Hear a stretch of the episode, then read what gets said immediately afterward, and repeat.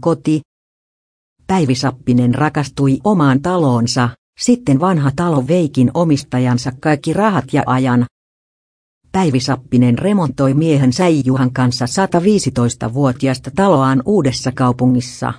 Rivitalosta muuttaneilla toimistotyöläisillä ei ollut aiempaa kokemusta remontoinnista.